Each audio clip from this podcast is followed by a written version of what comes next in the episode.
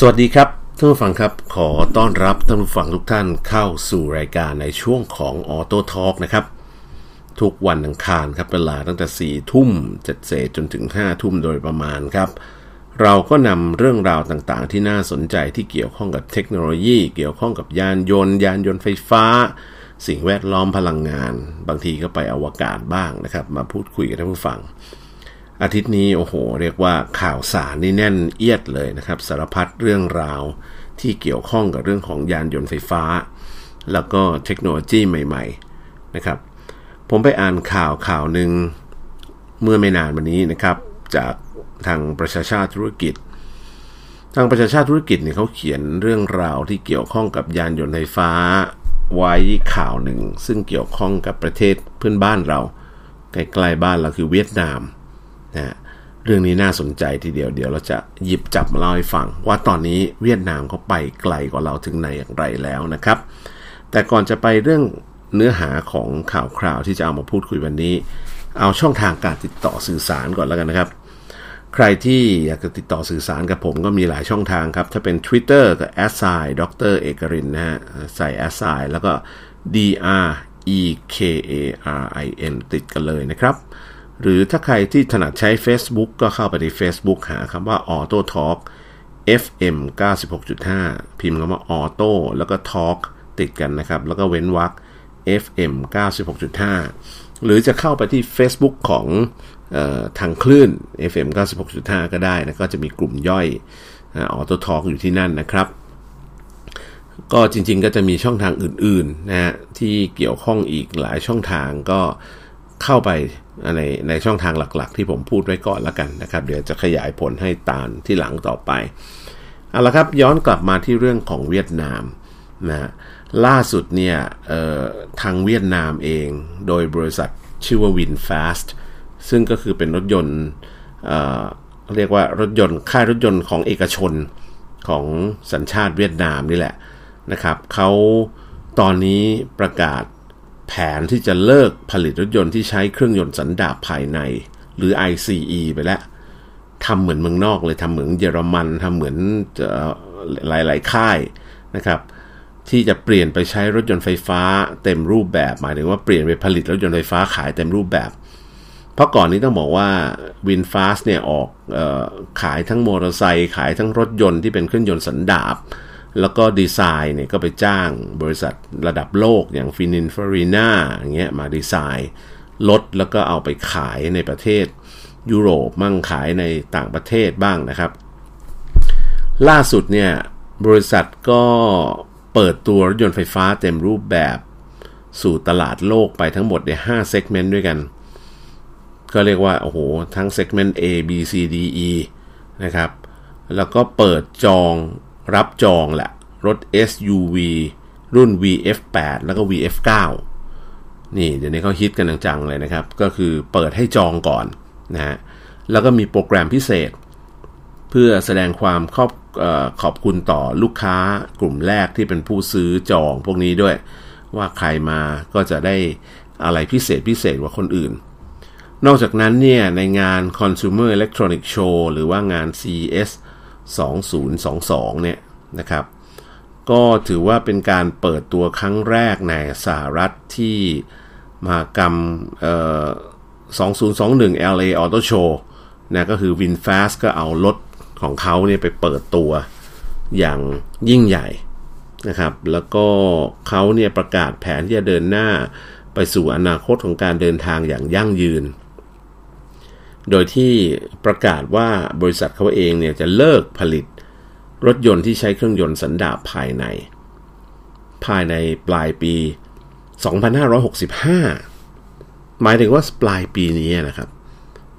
หลังจากนี้ไปเขาก็จะกลายเป็นผู้ผลิตรถยนต์ไฟฟ้าเต็มรูปแบบ ซึ่งจริง ๆ แล้วก่อนหน้านี้เขาก็ทำการวิจัยแล้วก็พัฒนาอยู่พักใหญ่แล้วละ่ะที่เคยเอามาเล่าให้ฟังในรายการนะครับ ล่าสุดนี้วินฟาสก็ออกมาประกาศว่าเขาให้ความสำคัญกับงานวิจัยแล้วก็พัฒนาระบบ ส่งกำลังมอเตอร์ไฟฟ้า เต็มรูปแบบเพื่อที่จะเอามาใช้กับรถยนต์ของบริษัทเขาเองนี่แหละนะครับ แน่นอนต้องบอกว่าดีไซน์ มองปราดไปเนี่ย ดูยังไงก็ไม่รู้ว่าเป็นของเวียดนามนะฮะก็คงนึกว่าเป็นรถของยุโรปหรืออะไรเพราะว่าจริงๆเขาก็จ้างมืออาชีพของค่ายยุโรป ก็คือ Pininfarina มาดีไซน์ นอกจากนั้นแล้วเนี่ยสัญญลักษณ์กระจังหน้าของเขา ยี่ห้อเขา VinFast เขาก็มีตัว V อยู่ ซึ่งตัว V เนี่ยก็อยู่ตรงกลางกระจังหน้าพอดี รับกับตัวกระจังหน้าที่เป็นรูปตัว V เหมือนกัน แม่เท่จริงแล้วก็มีเขาเรียกอะไรฮะ daytime running light นะฮะที่เป็นเเป็นเส้นตรงจากขอบไฟเลี้ยวทั้งสองด้านเข้ามาเป็น ประสานกันเป็นรูปตัว V อยู่ตรงกลาง คือเรียกว่าดูโฉบเฉี่ยวสปอร์ตมากเลยครับ ก็ถือว่าเป็นรถยนต์ไฟฟ้าที่สวยงามคันหนึ่ง ของโลก ก็ต้องพูดอย่างนี้นะครับ และบริษัทวินฟาสเองเนี่ย ก็จะกลายเป็นบริษัทยานยนต์รายแรก ๆ ของโลกเลยที่หันไปผลิตรถยนต์ไฟฟ้าเต็มรูปแบบ ก็เรียกว่าชิงจังหวะ ในการตัดสินใจเดินหน้า โดยที่ไม่กักไม่สนใจละว่าไอ้รถยนต์เครื่องยนต์มันจะเป็นยังไงอะไรยังไง ช่างมันตัดทิ้งเลย เพราะว่าก็ต้องยอมรับว่าเขามีวิสัยทัศน์นะ เพราะว่าเขามองก็คงมองเหมือนเหมือนกับเทสลาทางเทสลาเองเนี่ยเขาเดินหน้าเรื่องนี้มาพักใหญ่แล้วก็เรียกว่าเป็นหัวหอกอะที่ใช้ในการเเดินหน้า ลุยเต็มตัวมาแต่ต้นก็ต้องเรียกว่าเจ็บตัวกันมาแล้วพอสมควร ในขณะที่ผู้ที่มาที่หลังเนี่ยก็เหมือนกับว่ามีคนถางหญ้าไว้ให้แล้วเดินง่ายกว่าเดิมเยอะนะครับ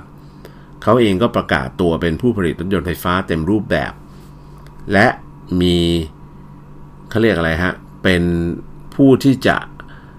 ผลิตรถยนต์เพื่อไปสู่ตลาดโลก แล้วก็ปฏิวัติวงการรถยนต์ไฟฟ้าในระดับโลกและนี่คือเป้าหมายของวินฟาสโดยวินฟาสเนี่ยมีพันธสัญญาในการที่จะเป็นผู้ผลิตรถยนต์ไฟฟ้าเต็มรูปแบบ ซึ่งก็อย่างที่บอกครับก็เคยเปิดตัวรถยนต์ไฟฟ้าเต็มรูปแบบอย่างเป็นทางการไปแล้วโดยเปิดตัวทั้ง segment ABC เป็นครั้งแรกรวมทั้งหมด 3 รุ่นด้วยกันก็คือ VF5 อันนี้คือ segment A หรือ A segment นั่นแหละนะครับ VF6 อันนี้คือ B segment VF7 ก็คือ C segment นะครับ แล้วก็ส่วนรถ segment DE เนี่ย อีก 2 รุ่นเนี่ย ก็คือ VFE 35แล้วก็ VFE 36 ซึ่งก็เพิ่งเปิดตัวในงาน LA Auto Show 2021 ไป แล้วก็เปลี่ยนชื่อรุ่นเป็น VF8 แล้วก็ VF9 คือรุ่นที่เขาเปิดตัวเขาเรียก VF E 35พอเปิดตัวเต็มที่ก็กลายเป็น VF 8ส่วนไอ้ VF E 36นะครับ พอเปิดขายจริงๆเขาเรียกว่า VF 9ก็เรียกว่าเป็นซีรีส์ตั้งแต่ 3 5 6 7 8 9อู้นะครับ ก็ใช้สัญลักษณ์ VF เนี่ยแหละเป็นหลัก Win Fast VF ก็ย่อมาจาก Win Fast นะครับ ซึ่งก็เรียกว่า เป็นการสะท้อนเป้าหมายที่ชัดเจนว่าเขาจะขายรถยนต์ไฟฟ้าตั้งแต่เซกsegment เล็กๆนะครับแล้วก็คือ A segment ไปจนถึง segment ใหญ่ๆนะครับรถรุ่น VF8 และ VF9 เนี่ยก็ต้องบอกว่ามาพร้อมกับคุณสมบัติที่ไฮเทคขึ้นไปอีกระดับหนึ่งก็คือเอาระบบอัตโนมัตินะเข้ามาใช้ด้วย โดยที่เป็นอัตโนมัติระดับ 2 บวก นะสำหรับรุ่น Eco แล้วก็ Plus แล้วก็เป็น Autonomous ระดับ 3-4สำหรับรุ่นที่เป็น Premium นะครับ นอกจากนี้รถยนต์ที่ว่าเนี่ยนะครับก็ยังมีฟีเจอร์ต่างๆ ที่ให้บริการสารพัดฟีเจอร์ที่มันเป็น smart นะครับ ก็ยกตัวอย่างเช่น Smart Home ใช้ควบคุมติดต่อกับระบบ smart home ในบ้านได้ Mobile Office นะฮะ In Car Shopping จะช้อปปิ้งในรถไปด้วยนะฮะ In Car Entertainment อันนี้ก็ทุกคันมีอยู่แล้วนะครับ แล้วก็คุณสมบัติชั้นสูงอื่นๆ อีกเยอะเลยนะครับ ซึ่งก็แน่นอนครับทาง VinFast เชื่อว่าจะสร้างประสบการณ์ใหม่ที่ดีให้กับทุกคนที่เดินทางด้วยรถยนต์ไฟฟ้าที่เขาผลิตขึ้น ลองมาดูราคาหน่อยไหมฮะ วินฟาสเนี่ยประกาศแคมเปญสำหรับรถไอตัวล่าสุดที่เขาเพิ่งออกมาคือ VF8 และ VF9 ในสหรัฐในยุโรป แล้วก็ในเวียดนามด้วยนะ VF8 เนี่ยเริ่มต้นที่ 41,000 ดอลลาร์ ในสหรัฐนะครับ แล้วก็ 961 ล้านดองในเวียดนาม ราคานี้นะครับ ก็ล้านกว่าบาท ส่วน VF9 ราคาเริ่มต้นที่ประมาณ 56,000 เหรียญสหรัฐหรือ 1.312 พันล้านดองของเวียดนาม ดองนี่คือเงินสกุลเวียดนามนะมันรถรถยนต์ไฟฟ้าแต่ละคันของวินฟาสเนี่ยเขาจะรับประกันรถยนต์เขาถึง 10 ปีด้วยกันหรือ 200,000 กิโลเมตรนะเพราะฉะนั้นก็รถยนต์ของเขา 2 รุ่นเนี้ น่าจะเป็นรุ่นเรือธงที่มีเป้าหมายการขายทั่วโลกที่ชัดเจน แล้วก็ดีไซน์รูปลักษณ์ภายนอกนี่ก็ต้องบอกว่า ถ้าไม่บอกว่าเป็นรถยนต์เวียดนามก็ต้องคิดว่าเป็นรถยนต์แบรนด์ยุโรปแบรนด์ใดแบรนด์หนึ่งที่ดูหน้าตาดีทีเดียวแล้วก็สวยฮะแม้กระทั่งพวก reviewer YouTuber ระดับโลกเนี่ยนะครับเเขาก็ยังมีโอกาสที่จะต้องมาแบบเนี่ยมาสัมภาษณ์มาดู รถยนต์ VinFast ที่ที่เอาไปโชว์ตัวในงาน CES เลยนะครับนะฮะอย่าง Supercar Blondie อย่างเงี้ยที่ดังๆเลยนะครับเขาก็โอ้โหเขาเห็น VinFast แล้วก็ยังร้องว้าว นี่คือรถยนต์สัญชาติเวียดนาม เวียดนามจริง ๆ นะครับ คือไม่ได้มีใครมาเป็นหุ้นด้วยเลย ก็คือเป็นคนเวียดนามเศรษฐีชาวเวียดนามจริง ๆ แล้วเขาก็พัฒนาไปได้ไกลพอสมควร ไกลเรียกว่าไกลมากๆ เมื่อเทียบกับประเทศเราซึ่งยังไม่มีแบรนด์รถยนต์ไฟฟ้า หรือแบรนด์รถยนต์จริง ๆ เป็นของตัวเองสักเท่าไหร่เลย ที่แบบเป็นเป็นของไทยจริงๆนะหรือแม้กระทั่งมาตรการภาษี มาตรการกระตุ้นรถยนต์ไฟฟ้าที่ท่านรองนายกสุพัฒนพงศ์เนี่ยประกาศว่าจะมาแน่ภายในต้นปี 65 ตอนแรกประกาศว่าจะปลายปี 64นะสุดท้ายก็ยังไม่ได้เข้าคอรมอนะครับ ยังไม่ได้อนุมัติใช้ออกมาอย่างเป็นทางการล่าสุดรองนายกรัฐมนตรี ด้านเศรษฐกิจคุณสุพัฒนพงพันธ์มีชาก็ออกมายืนยันอีกครั้งหนึ่งบอกว่าไอ้แพ็กเกจรถยนต์ไฟฟ้าที่เคยมาเล่าให้ฟังไปแล้วเนี่ยมาแน่ครับภายในต้นปี 65 นี่แหละ แล้วก็จะเตรียมไปโรดโชว์ถึงญี่ปุ่น เพื่อจะดึงดูดนักลงทุนมาในประเทศไทย ข่าวนี้เป็นข่าวที่ออกมา เมื่อวันที่ 13 มกราคม 2565 นะครับ โดยที่คุณสุมัทตะหงพันมีชาวรองนายกรัฐมนตรี แล้วก็เป็นรัฐมนตรีพลังงานด้วย ท่านก็เป็นเรียกว่าเป็นหัวโต๊ะของบอร์ด EV อะท่านก็ออกมาเปิดเผยนะครับบอกว่าหลังจากที่มีการหารือทวิภาคีร่วมกับนายฮากิอุดะโคอิจิ นะก็เป็นรัฐมนตรีว่าการกระทรวงเศรษฐกิจการค้าและก็อุตสาหกรรมของประเทศญี่ปุ่นเนี่ยนะครับ ก็ท่านก็ออกมาบอกว่าตอนนี้เนี่ยก็ท่านก็พร้อมจะเป็นสักขีพยานในการลงนามบันทึกความร่วมมือระหว่าง BOI แล้วก็ EEC ของประเทศไทยนะครับ ที่จะมาเซ็นความร่วมมือกับ JTRO ของประเทศญี่ปุ่น โดย ท่านบอกว่าญี่ปุ่นเนี่ยก็ให้ความสำคัญเรื่องการลดก๊าซเรือนกระจกตามแนวนโยบายของโลก รวมถึงตอนนี้ประเทศตะวันตกเองเนี่ยก็ให้ความสำคัญเรื่องนี้จริงจังมากขึ้น ซึ่งแน่นอน ประเทศไทยเนี่ยเป็นฐานการผลิตรถยนต์เพื่อส่งออกไปยังต่างประเทศเยอะแยะมากมาย ส่งไปยุโรป ส่งไปออสเตรเลีย ส่งไปทั่วโลกแหละครับ และญี่ปุ่นก็ใช้ประเทศเราเนี่ยเป็นฐานการผลิต รถยนต์พวกนี้ รถยนต์เดิมๆอะรถยนต์เครื่องยนต์สันดาบมาโอ้โหไม่รู้กี่สิบปีแล้ว เราเป็นฐานการผลิตใหญ่ของโลกเหมือนกัน เมื่อโลกไม่ยอมรับเครื่องยนต์สันดาบ คือเขาบอกว่าต้องเปลี่ยนอะต้องช่วยกันลด แน่นอนคนที่ขยับช้าที่สุดคือญี่ปุ่นนะซึ่งก็เลยทำให้ประเทศจีนเนี่ยเขาประกาศลุยเรื่องนี้เต็มที่มาก่อนหน้านี้หลายปีก็เข้ามาตั้งโรงงานมาเทคโอเวอร์โรงงานในประเทศไทยแล้วก็ผลิตแล้ว ขณะที่ญี่ปุ่นเองยังช้าอยู่นะครับ ก็ไม่รู้ว่ามาตรการสนับสนุนที่ช้านี่ เพราะอะไรรอใครหรือเปล่า ทางคุณสุมาตนพงศ์ก็ยังบอกว่าเรื่องของเทคโนโลยีเนี่ยตอนนี้ก็ต้องอาศัยญี่ปุ่น เพราะว่ามีความพร้อมหลายด้านรวมถึงการสนับสนุนช่วยเหลือด้านการเงิน คือญี่ปุ่นพูดง่ายๆญี่ปุ่นก็ช่วยเหลือเรื่องการเงินกับไทยเยอะนะครับ แล้วถ้าญี่ปุ่นเดินหน้าด้วย แล้วก็ใช้ฐานเมืองไทยในการผลิต เพื่อส่งออกเนี่ยก็น่าจะเป็นทิศทางที่ดี แล้วก็บอกว่าต้องเป็นแผนที่ต้องทำร่วมกันนะครับ การลงทุนของญี่ปุ่นในไทยในตอนนี้ก็เริ่มเริ่มทยอยเกิดขึ้น แล้วก็แนวโน้มไปในทิศทางที่ดี ปัญหาหลักๆ คือเรื่องของเทคโนโลยีเรื่องของ carbon emission เรื่องของกรอบเวลา นะครับเพราะคนอื่นเขาเดินหน้ากันไปแล้วเนี่ย แต่ว่าบางทีญี่ปุ่นอาจจะช้ากว่าคนอื่น ก็ต้องยอมรับว่าบริษัทแม่ของญี่ปุ่นหลาย ๆ ค่ายเนี่ยก็ยังไม่ค่อยได้ขยับเรื่องนี้กันมากนัก แต่ว่ากลับเป็นกลายเป็นว่าค่ายอเมริกันค่ายยุโรปเนี่ยเขาขยับเดินหน้าไปก่อนแล้ว พอบอร์ด EV พยายามจะกระตุ้นเรื่องนี้ปุ๊บไม่รู้นะครับ ผมคิดว่าญี่ปุ่นเองก็อาจจะบอกว่ารอผมด้วย อย่าเพิ่งรีบใจเย็นๆนิดหนึ่งขอให้ผมเดินหน้าไปพร้อม ๆ กันได้ไหม ก็คุณสุภัทรพงศ์นี่ก็โดนคำถามแล้วครับ ว่าตกลงจะยังไงเรื่อง EV เนี่ยเมื่อไหร่จะได้สักที ท่านสุพัฒนพงศ์ก็เลยตอบว่า เรื่อง EV เนี่ยขอไอ้รออีกสักนิดหนึ่ง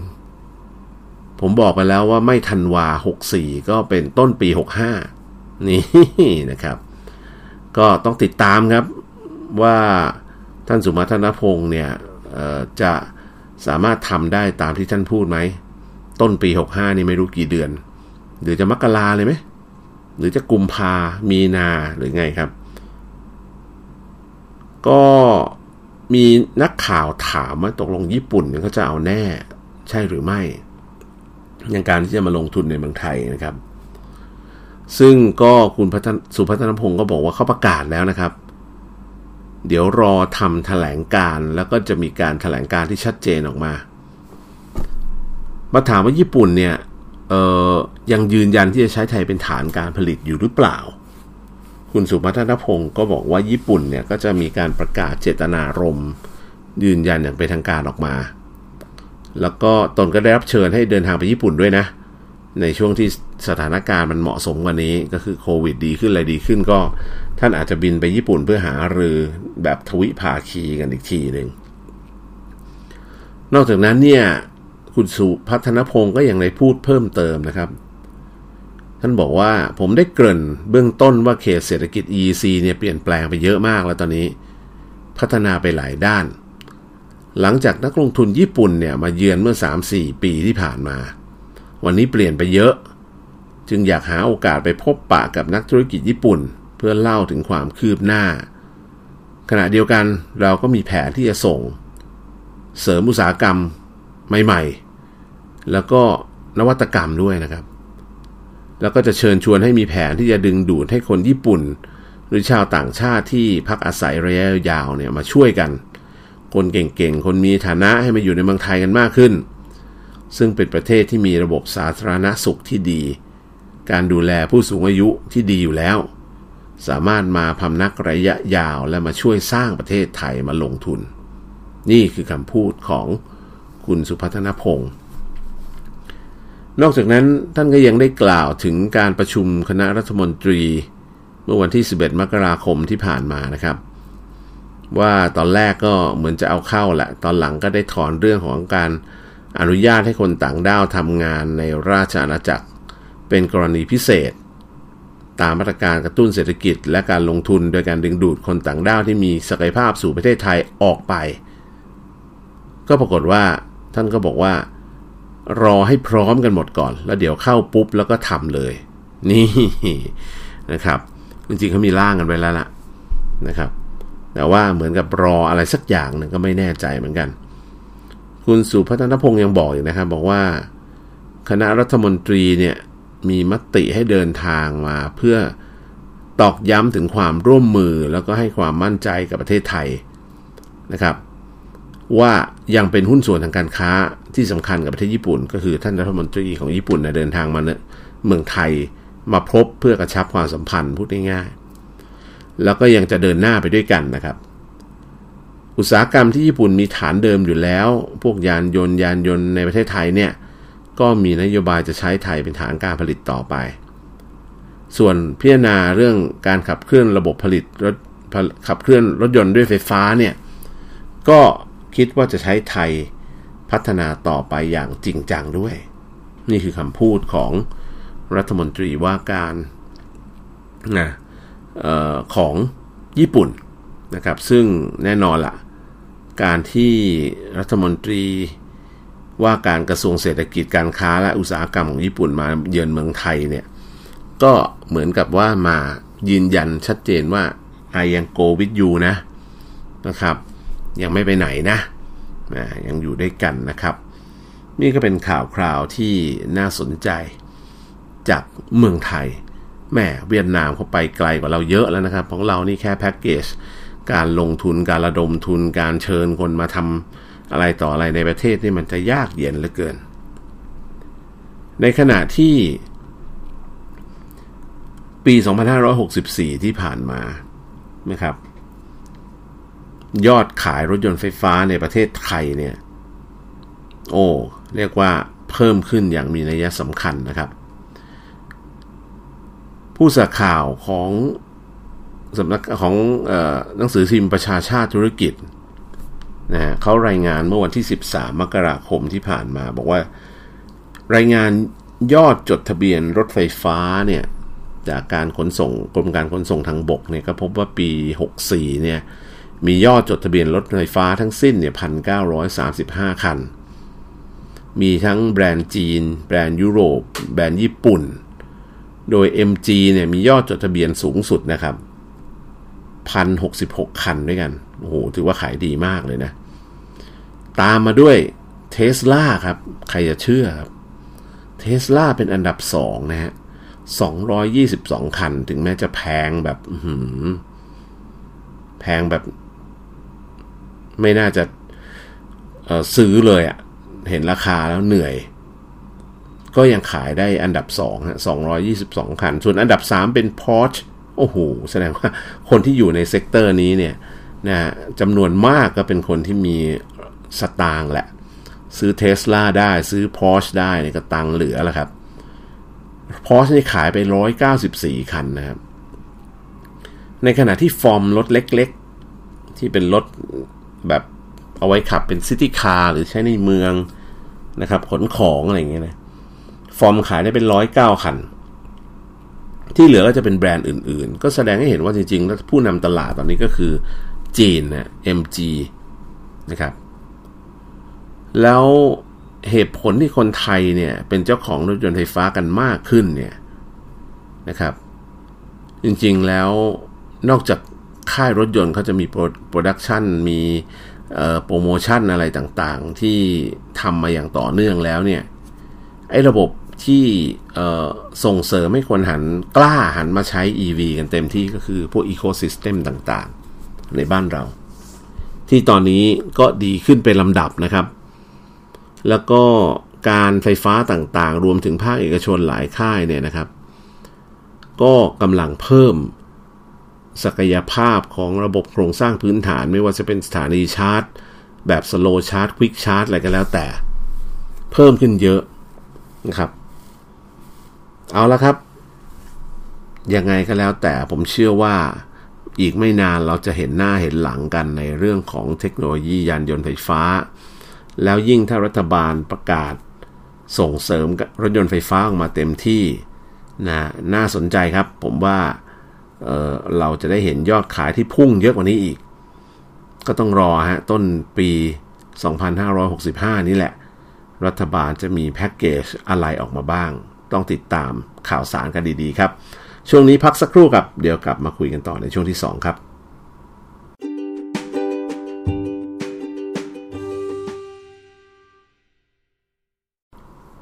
สวัสดีครับท่านผู้ฟังครับ ขอต้อนรับกลับสู่ช่วงที่ 2 นะฮะ กับในช่วงของออโตทอครับ ทาง FM 96.5 คลื่นความคิดทุกวันอังคารครับ เมื่อครึ่งแรกเราคุยกันหลายข่าวคราวที่น่าสนใจ ทั้งเรื่องของเวียดนาม เรื่องของเมืองไทย ตอนนี้เนี่ยจะข้ามไปญี่ปุ่นบ้างครับ ในช่วงเวลาไม่นานมานี้เนี่ย จริงๆก็ต้องยอมรับว่าทางค่ายญี่ปุ่นเนี่ยเริ่มช้ากว่าคนอื่น แต่ว่าพอเริ่มแล้วเนี่ยก็พยายามที่จะเปิดตัวนั่น เปิดตัวนี่ออกมา เปิดตัวความร่วมมือ ระหว่างบริษัทในญี่ปุ่นกันเองนะครับ ที่จะผลิตรถยนต์ไฟฟ้าออกมาขายให้ทันชาวบ้านเขาในโลกเนี่ยแล้วก็เทรนด์เรื่องของบริษัทเทคเทคโนโลยีขนาดใหญ่นะที่จะหันมาทำรถยนต์ไฟฟ้าของตัวเอง ก็เริ่มมาจากประเทศจีนแหละครับ ล่าสุดเทรนด์รถยนต์ไฟฟ้านี่มาแรงจริง ก็ทำให้บรรดาค่ายรถยนต์ยักษ์ใหญ่ เจ้าเดิมเนี่ยก็ต้องรีบปรับตัว แล้วก็หลายคนก็ทำได้ดี ทั้งค่ายเยอรมันค่ายสวีเดนค่ายจีนเขาทำอยู่แล้วนะครับ ก็ตอนนี้ก็เหลือค่ายญี่ปุ่น แล้วก็บริษัทเทคโนโลยียักษ์ใหญ่ของญี่ปุ่นเนี่ยว่าจะพัฒนาอะไรยังไงบ้าง ล่าสุดทางนิเคอิเอเชียก็คือสำนักข่าวของญี่ปุ่นนั่นแหละ ก็รายงานว่าในเดือนมกราคมเมื่อ 2 ปีที่แล้วเนี่ย ก็มีผู้ชายคนหนึ่งซึ่งมาจากบริษัท Apple ไปปรากฏตัวที่สำนักงานซันเดนหรือ s ซนเดนในรัฐเท็กซัส ซึ่งก็เป็นซัพพลายเออร์ผู้ผลิตชิ้นส่วนเครื่องปรับอากาศในรถยนต์สัญชาติญี่ปุ่นรายใหญ่ที่สุดของโลก ผู้แทน Apple เนี่ย เผยต่อซัพพลายเออร์ญี่ปุ่นว่า ตอนนี้กำลังศึกษาความเป็นไปได้ในการผลิตรถยนต์ไฟฟ้า และต้องการความช่วยเหลือจากแซนเดนในฐานะผู้เชี่ยวชาญชิ้นส่วนแอร์ในรถยนต์ ทั้งได้เสนอพิมพ์เขียวรถยนต์ไฟฟ้าของ Apple เนี่ย ให้แซนเดนด้วยนะตอนนั้น แต่ถึงแม้ว่าแซนเดนจะให้ความสนใจ แต่ถ้าว่าปัญหากระแสเงินสดของบริษัทจากปัญหาโควิด -19 เนี่ย ก็ถึงขั้นบริษัท จะต้องเจรจาปรับโครงสร้างหนี้กับเจ้าหนี้ ไปเมื่อมิถุนายน 2020 ที่ผ่านมาทำให้โอกาสที่จะร่วมพัฒนารถยนต์ EV ของ Apple นี่ก็เลยไม่จบในตอนนั้น พับแผนไปก่อน แต่ Apple เองก็ยังคงเดินหน้านะครับ หาซัพพลายเออร์ผู้เชี่ยวชาญในอุตสาหกรรมรถยนต์อื่น ๆ เพื่อที่จะมาพูดคุยกันหาแนวทางจะ เป็นผู้ผลิตรถยนต์ไฟฟ้าเต็มตัว ก็ต้องหาจิ๊กซอมาประกอบอะพูดง่ายๆข่าวเรื่อง Apple Car นี่ออกมานานแล้วนะครับ แต่ก็ไม่ใช่แค่ Apple นะที่พยายามจะเข้าไปหนึ่งในผู้เล่นของตลาดรถยนต์ไฟฟ้า คือเปลี่ยนจากบริษัทเทคบริษัททำพวกแก๊สเจ็ตอะไรต่างๆเนี่ยเพื่อเข้ามาเป็นผู้ผลิตรถยนต์ไฟฟ้า ซึ่งผมก็เชื่อว่าอนาคตรถยนต์ไฟฟ้าก็จะเป็นแก๊สเจ็ต ที่ถูกใช้งานชิ้นใหญ่ ๆ ชิ้นหนึ่งของโลก นอกจากนั้นล่าสุดเนี่ยเป็นข่าวที่ฮือฮากันไปทั้งโลกเหมือนกัน เพราะสัปดาห์ที่แล้วที่ช่วงงาน CES 2022 เนี่ย บริษัท Sony Group ครับ ซึ่งเป็นบริษัทเทคโนโลยียักษ์ใหญ่ของโลก แล้วก็ของญี่ปุ่นเนี่ย ก็ได้ออกมาแสดงความ เขาเรียกมั่นใจในการที่จะออกมาเป็นผู้ผลิตยานยนต์ไฟฟ้ากับเขาด้วยไอตัวรถยนต์ที่ใช้น้ำมันยุคเก่าๆเนี่ยถ้าพูดไปแล้วนะครับ มันเทียบไม่ได้กับรถยนต์ไฟฟ้าในยุคนี้เลย รถยนต์ไฟฟ้ายุคนี้เนี่ยมีชิ้นส่วนน้อยลงมาเยอะแยะมากมาย เพราะฉะนั้นความซับซ้อนในการที่จะเป็นผู้ผลิตรถยนต์ไฟฟ้าเนี่ย มันจึงลดลงทำให้ผู้ผลิตหน้าใหม่ ๆ แม้กระทั่งคนที่ไม่เคยทำรถยนต์เลยเนี่ย ก็คิดจะมาทำรถยนต์แข่งกับผู้ผลิตรถยนต์ ยักษ์ใหญ่รายเดิมๆนะไม่ว่าจะเป็นโตโยต้าฮอนด้าอะไรต่างๆ ก็เรียกว่า มันไม่ยากเกินไป เพราะว่าถ้าเป็นเครื่องยนต์ที่เป็นโหสันดาบไม่หูมีชิ้นส่วนเป็นพันๆชิ้นนะครับ มันเยอะมากแล้วก็ใครที่จะเข้าสู่วงการนี้นี่ต้องเป็นเซียนเครื่องยนต์สันดาบจริง ๆ แล้วก็ดีไซน์เครื่องยนต์เองได้นะครับ แต่พอเป็นมอเตอร์ไฟฟ้านี่โอ้โหทุกคนสามารถที่จะเข้าสู่อุตสาหกรรมนี้ได้หมด แล้วมีชุดคิดขาย เหมือนรถทามิยาผมเชื่อว่างั้น อนาคตจะเป็นอย่างนั้นนะครับ เพราะฉะนั้น ตอนนี้หลายค่ายธุรกิจของญี่ปุ่น ค่ายที่เป็นเทคโนโลยีของญี่ปุ่น อย่างยกตัวอย่างโซนี่เนี่ยโซนี่กรุ๊ปเนี่ยนะครับหรือแบรนด์ของเครื่องใช้ไฟฟ้าอื่นๆ อีกหลายแบรนด์ ก็พยายามที่จะขยับเข้าสู่ธุรกิจรถยนต์ไฟฟ้า ซึ่งเขาเห็นว่ามันเป็นเทรนด์ของโลกอะ่ะ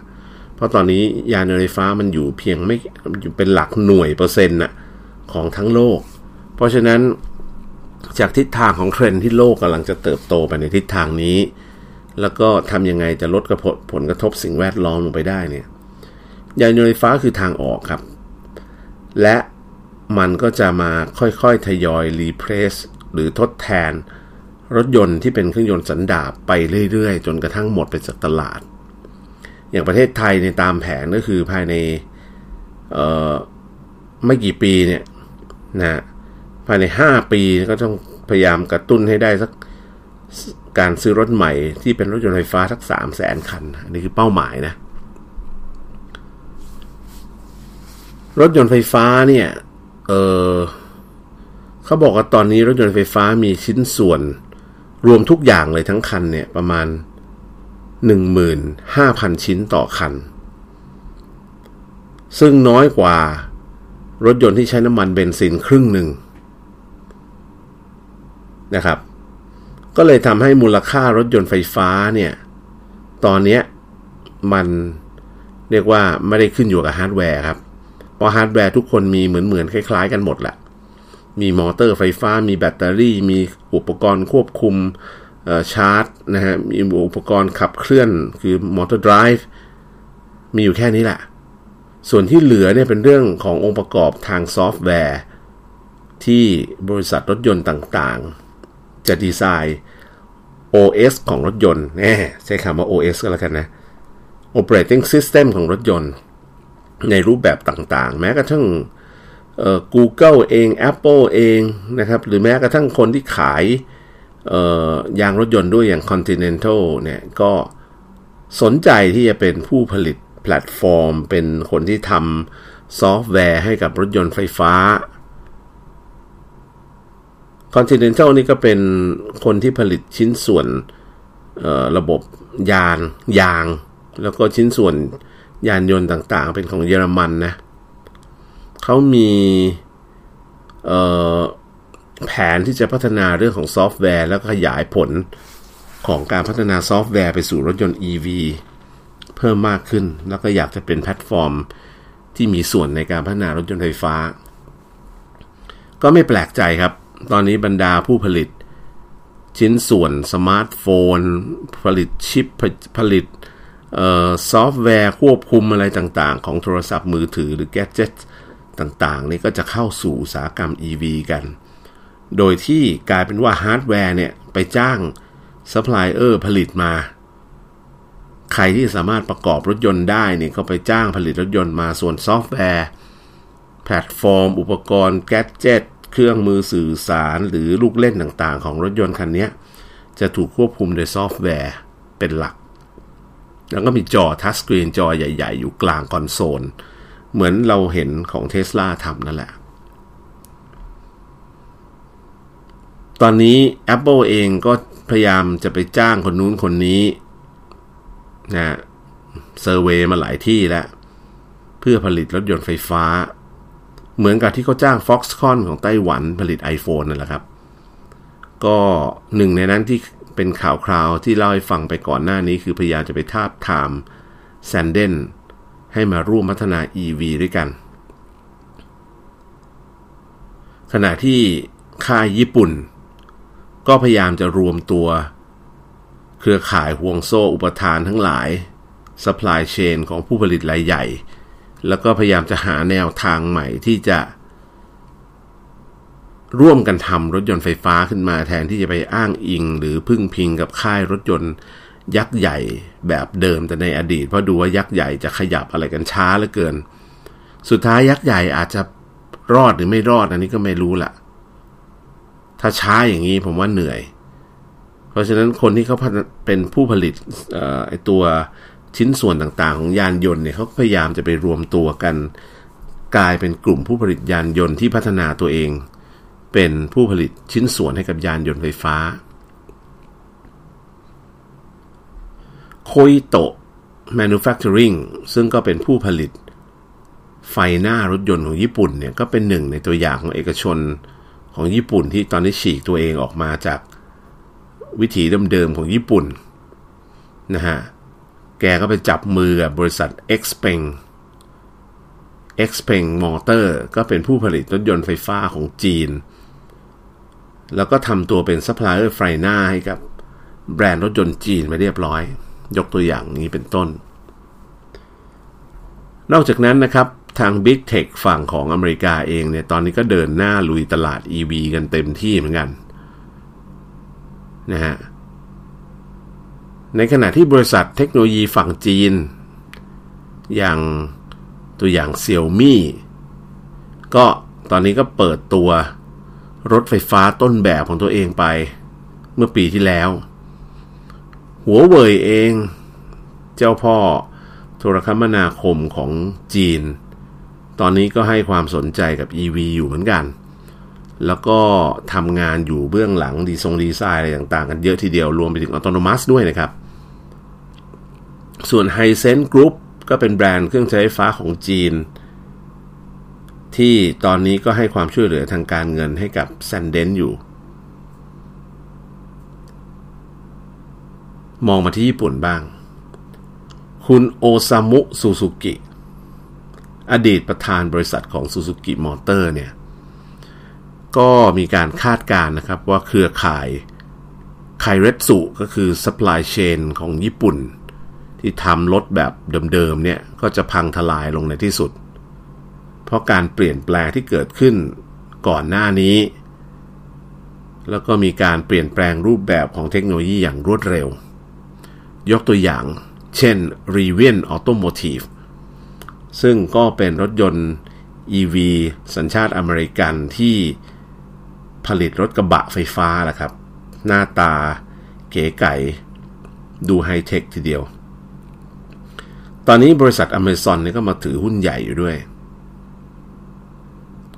แล้วก็ r e v i a n เนี่ยก็เข้ามาซื้อโรงงาน Mitsubishi Motor ในรัฐอิลลินอยส์ แล้วก็กำลังจะสร้างเป็นโรงงานผลิต EV แข่งกับเทสลา นี่เป็นไงล่ะครับ ส่วนนิสสันมอเตอร์ตอนนี้ก็กำลังเจราจาหาผู้ซื้อโรงงานในบาร์เซโลนาซึ่งก็ถือเป็นฐานการผลิตใหญ่ของนิสสันในยุโรปนะ ทำให้บรรดาบริษัท EV ต่างๆ ตอนนี้ก็ดูแล้วกำลังจะเข้ามาจับจอง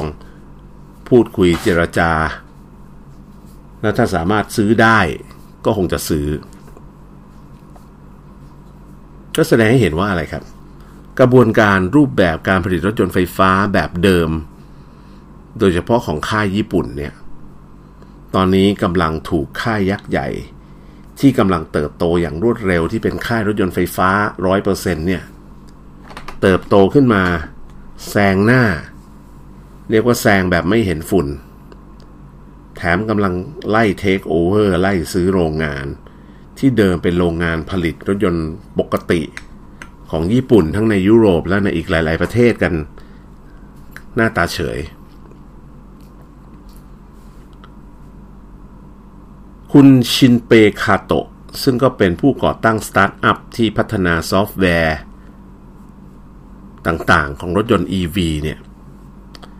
เขามองว่าตอนนี้เนี่ยซอฟต์แวร์กำลังมีบทบาทสำคัญมากขึ้นเรื่อยๆนะครับ ในการที่จะผลิตรถยนต์ไฟฟ้าในอนาคต เพราะสุดท้ายในที่สุดอะโลกก็จะถึงจุดที่รถยนต์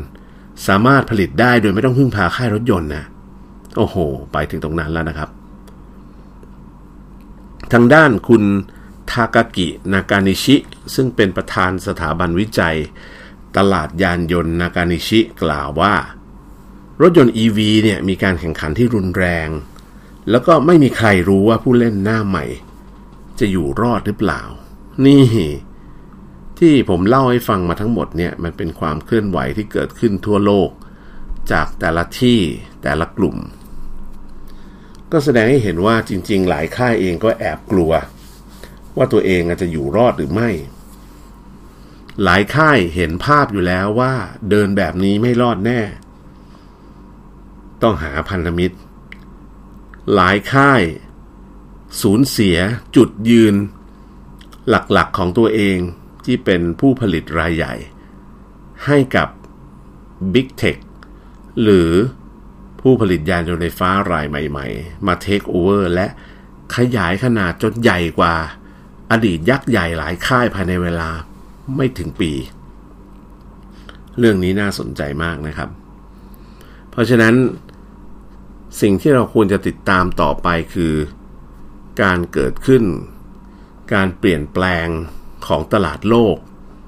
ที่เกี่ยวข้องกับยานยนต์ไฟฟ้าจะไปในทิศทางไหน ผมมีตัวอย่าง เรื่องของการพัฒนาด้านยานยนต์พลังงานใหม่ หรือยานยนต์ไฟฟ้าในประเทศจีน ในปีที่ผ่านมา ซึ่งปรากฏว่าชาวจีนเนี่ยโอ้โหให้ความนิยมกับรถพลังงานไฟฟ้าเยอะแยะมากมาย ยอดจดทะเบียนเนี่ยพุ่งกว่า 7 ล้านคันนะครับ ถ้าจะเขียนพาดหัวง่าย ๆ ก็คือ ยอดขายรถ EV ในจีนพุ่งกว่า 60%เมื่อเทียบกันเป็นรายปี อันนี้เป็นข่าวที่รายงานจากสำนักข่าวซิงหัว ก็รายงานบอกว่ากระทรวงความมั่นคงสาธารณะของจีน เปิดเผยยอดรถยนต์พลังงานใหม่ที่จดทะเบียนในจีนเนี่ยปี 2021เนี่ยครับ อยู่ที่ 7.84 ล้านคันก็เพิ่มขึ้น ถึงร้อยละประมาณ 59 ถ้าเทียบกับปี 2020 โอ้โห เพิ่มขึ้น 59%นี่ถือว่าเยอะมากนะครับ เขาบอกตัวเลขที่ว่านี้คิดเป็นร้อยละ 2.6 ของรถยนต์ทั้งหมดในประเทศ อู้ยิ่งมองเห็นจุดนี้เนี่ยยิ่งเห็นว่าอนาคตของยานยนต์ไฟฟ้าจะเติบโตได้มโหฬารขนาดไหน จากปีที่แล้ว ปีก่อนหน้านี้ปี 2020 มาปี 2021 เนี่ย ยอดขายเติบโตเกือบ 60%แต่เมื่อรวมภาพรวมแล้ว ไอ้รถไฟฟ้าที่ใช้อยู่ในประเทศจีนยังอยู่แค่สัดส่วน 2.6%ของรถยนต์ทั้งหมดในประเทศ เพราะฉะนั้นอีก 90 กว่าเปอร์เซ็นต์ยังมีโอกาสที่จะค่อยๆ ทยอยเปลี่ยนเป็นรถยนต์ไฟฟ้า เพราะฉะนั้น โอ้โห ธุรกิจยานยนต์ไฟฟ้ายังสามารถเติบโตได้อีกต่อเนื่องยาวนานมากนะครับ จำนวนรถยนต์พลังงานไฟฟ้าที่จดทะเบียนในจีนเนี่ยเพิ่มขึ้นอย่างมากตลอด 5 ปีที่ผ่านมา โดยที่ทางสมาคมยานยนต์โดยสารของประเทศจีน ที่เขามีชื่อย่อว่า CPCA เนี่ย ก็ยังออกมาบอกนะครับ มีการจำหน่ายรถยนต์โดยสาร พลังงานไฟฟ้า ในจีนเนี่ยตอนนี้เติบโตมาก ขายไปแล้ว 2.99 ล้านคันในปี 2021 ซึ่งถ้าดูอัตราการเพิ่มขึ้นนี่ยิ่งตกใจครับไปใหญ่ 169.1%เมื่อเทียบกับปี 2020 เห็นไหมฮะ โอ้โห ก็แสดงให้เห็นว่าสัดส่วนของการใช้รถยนต์ไฟฟ้ามาทำรถโดยสาร หรือรถที่ให้บริการสาธารณะเนี่ยเติบโตสูงมาก ไม่เฉพาะรถโดยสารนะครับ ก็ยังมีรถขนสินค้า รถ truck รถขนคอนไอคอนเทนเนอร์ในท่าเรือนะตอนนี้ก็เปลี่ยนมาใช้เป็นรถไฟฟ้าแล้วก็เลยไปถึงขนาดที่ว่าเป็น robot truck ไปแล้วก็คือเป็น autonomous ไม่ต้องมีคนขับแล้วมันก็จะวิ่งขนข้าวขนของจากเรือไปเก็บโกดังโกดังตามเบอร์ต่างๆ อะไรได้โดยอัตโนมัติ หน่วยงานของประเทศจีนยังบอกอีกนะครับว่า ตอนนี้เนี่ยมียานยนต์ที่จดทะเบียนในปี 2021 เนี่ยรวมทั้งสิ้น 36.74 ล้านคันแล้วทำให้รถยนต์ที่จดทะเบียนเพิ่มขึ้นเนี่ยเป็น 395 ล้านคัน ซึ่งเป็นรถยนต์ 302 ล้านคัน ขณะเดียวกันนะครับ จีนก็มีผู้ได้รับใบอนุญาตขับขี่เพิ่มขึ้น 27.5 ล้านคนในปีก่อน เพิ่มขึ้นร้อยละ23 เมื่อเทียบกันปีต่อปี ทั้งประเทศเนี่ยมีผู้ถือใบอนุญาตขับขี่พาหนะทั้งสิ้นเนี่ยครับ 481 ล้านคน โอ้โห นะฮะ ในจำนวนนี้เนี่ย 444 ล้านคนเป็นผู้ถือแบบขี่รถยนต์นะครับ คือกำลังบอกว่าตลาดรถยนต์ในจีนยังโตได้อีกมโหฬาร แล้วเด็กรุ่นใหม่ ๆ ที่เกิดขึ้นในประเทศจีน แล้วมีใบขับขี่ใหม่ๆเนี่ยกำลังจะหันมาใช้ยานยนต์แบบใหม่ ยานยนต์ไฟฟ้ากันมากขึ้น โดยกรุงปักกิ่งเนี่ยถือเป็นเมืองที่มีรถยนต์จดทะเบียนมากที่สุดนะครับ ไม่น้อยกว่า 5 ล้านคัน ตามด้วยเฉิงตูแล้วก็ฉงชิ่ง ในขณะที่เมืองใหญ่ ๆ อีก 79 แห่งในจีนเนี่ยมียอดจดทะเบียนรถยนต์เนี่ยเกินกว่า 1 ล้านคันทั้งนั้น เพราะฉะนั้นสำหรับรถยนต์พลังงานใหม่ หรือพลังงานไฟฟ้าเนี่ยจริง ๆ แล้วก็รวมไฟฟ้าหลายประเทศหลายประเภทนะครับคำว่า New Energy Car ของของจีนเขาเนี่ยมันหมายถึงทั้งแบตเตอรี่ Electric Vehicle ก็คือรถไฟฟ้า 100%ก็เรียกว่า BEV รวมถึง Plug-in Hybrid Electric Vehicle ก็คือรถยนต์ไฟฟ้าแบบมีแบตเตอรี่เสียบปลั๊กชาร์จได้อันสุดท้ายก็คือ Fuel Cell Vehicle ก็คือใช้เซลล์เชื้อเพลิง คือเอาก๊าซไฮโดรเจน อัดใส่ถังไว้แล้วก็เอาไฮโดรเจนมาผ่าน membrane ผ่านตัว fuel cell หรือเซลล์เชื้อเพลิงแปลเป็นภาษาไทยนะครับ fuel cell ก็จะผลิตไฟฟ้าออกมา แล้วก็จ่ายให้กับมอเตอร์ไฟฟ้าผ่านแบตเตอรี่ ที่เป็น bufferทั้งหมดเนี่ยก็เรียกว่า New Energy Car ซึ่งตลาดในจีนเนี่ยตอนนี้โตมโหฬารมาก โตทุก sector โดยเฉพาะใน sector ที่เป็นรถยนต์โดยสารนะครับ เพราะฉะนั้นเทรนด์ของจีนเป็นแบบนี้ เทรนด์ของโลกก็เป็นเช่นเดียวกันนะครับ อันพวกเราเองอีกไม่กี่ปีข้างหน้าเราคงได้เห็นการเปลี่ยนแปลงที่ชัดเจนมากขึ้น ตอนนี้คนไทยเพื่อนฝูงผมหลายคนก็เปลี่ยนไปใช้รถยนต์ไฟฟ้าแล้วนะครับ